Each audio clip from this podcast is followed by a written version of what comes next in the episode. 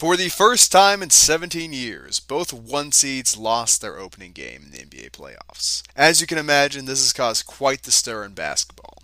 We here at Thickman Inc. are here to analyze the games and tell you what's going to happen next.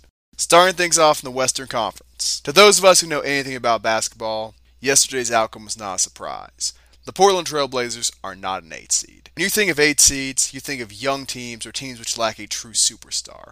Portland is neither of those two things. The biggest moment of this game came with a little over 3 minutes left. Damian Lillard dribbles the ball down the court, bouncing it up and down and up and down. He sets foot on the logo, and he realizes, I'm Damian Lillard. I shoot 40% on shots longer than 30 feet. Pulls up with a double team on him, drains it, Blazers take the lead, Lakers are demoralized, basically the ball game. After that, LA didn't stand a chance. But I cannot wait to see this series go the distance and see more of Dame Lillard in the clutch. Anyone who's trashing the Lakers right now, Isaiah, do you think the Lakers are going to lose now, the series? I've said it's going to be a competitive series all along. Anyone who dismisses the Trailblazers is looking pretty stupid right now, though.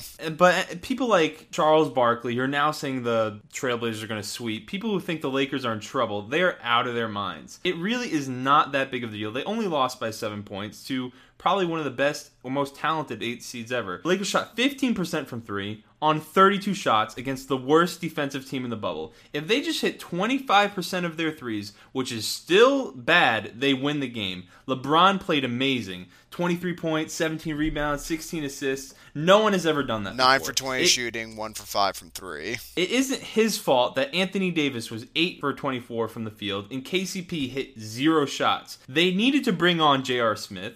They needed to bring on Dion Waiters. They signed them for a reason. When Alex Caruso and KCP are literally doing nothing, they have no production. Between them, they have 2 points in significant minutes. You need to make a change to try and make something happen. My prediction still stands that the Lakers will win this series, but it may go to 6 games now because the Lakers, they took the whole bubble and they're still not hitting shots. But if they just hit a few more shots, they're going to be able to win the series. Let's not forget the fact that Anthony Davis shot 17 free throws, getting a bit of a helping hand from the refs there. Still had a terrible offensive night. LeBron, like I mentioned earlier, 1 for 5 from 3. Anthony Davis, 0 for 5 from 3. 8 for 24 from the field in total. Not a good offensive night by any means for your Los Angeles Lakers. And part of that may be due to jitters, young team. A lot of guys aren't really used to the setting. It's AD's second time in the playoffs. But another part of that is the Portland Trailblazers have rolled out a few interesting lineups. Carmelo Anthony will play in the clutch. He's a better shooter than some of their bench guys, but for long periods of time, you will see guys like Hassan Whiteside, got 28 minutes last night, come into the game and put up meaningful performances. 5 blocks in 28 minutes. You cannot tell me that Nurkic and Whiteside did not contribute to Anthony Davis's struggles from the field last night.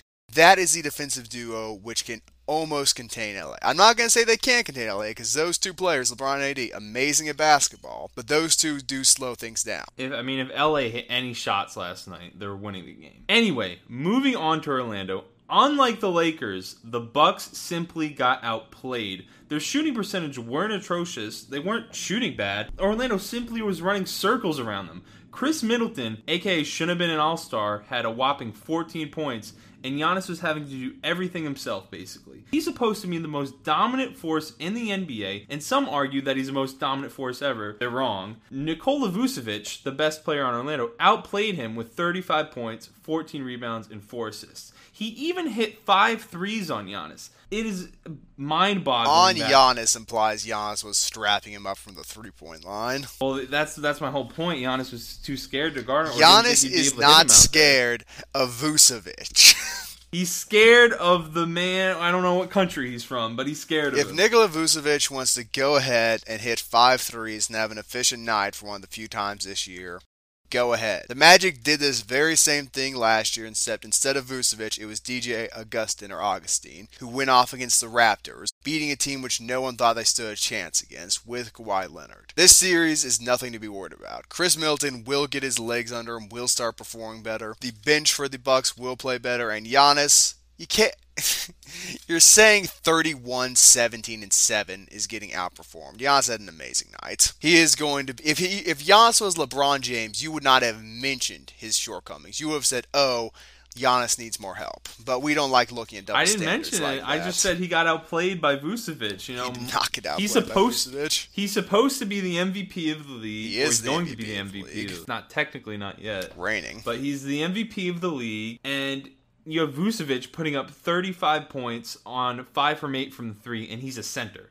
That's not a good look. And they were just they were running circles around them. If when you watch the highlights, they just couldn't guard them, and they're supposed to be the best defensive team in the league. I assume you think LA is the best defensive team in the league? No, I said supposed to be because they statistically were, the Bucks. Yes, and the Mavericks were statistically the best offensive team. That clearly didn't work out for them. I would not get worried about this game. My co-host is being a wee bit overdramatic. I'd be a little bit dramatic because if you're the 1 seed, you shouldn't lose the 8 seed, particularly this 8 seed. But a wee bit overdramatic. The Bucks will be fine. They're going to win this series in 5 games instead of 4. They're not going to be fine. After this year, Giannis is going to leave them, join the Warriors because he's so distraught, and get his championship that way. Distraught. Giannis is not leaving, and he's not leaving for California. I don't think California wants people from other states in their state right now with what's going on. From other countries. The Greeks and the Milwaukeeans, those big city folk, they're not welcome there.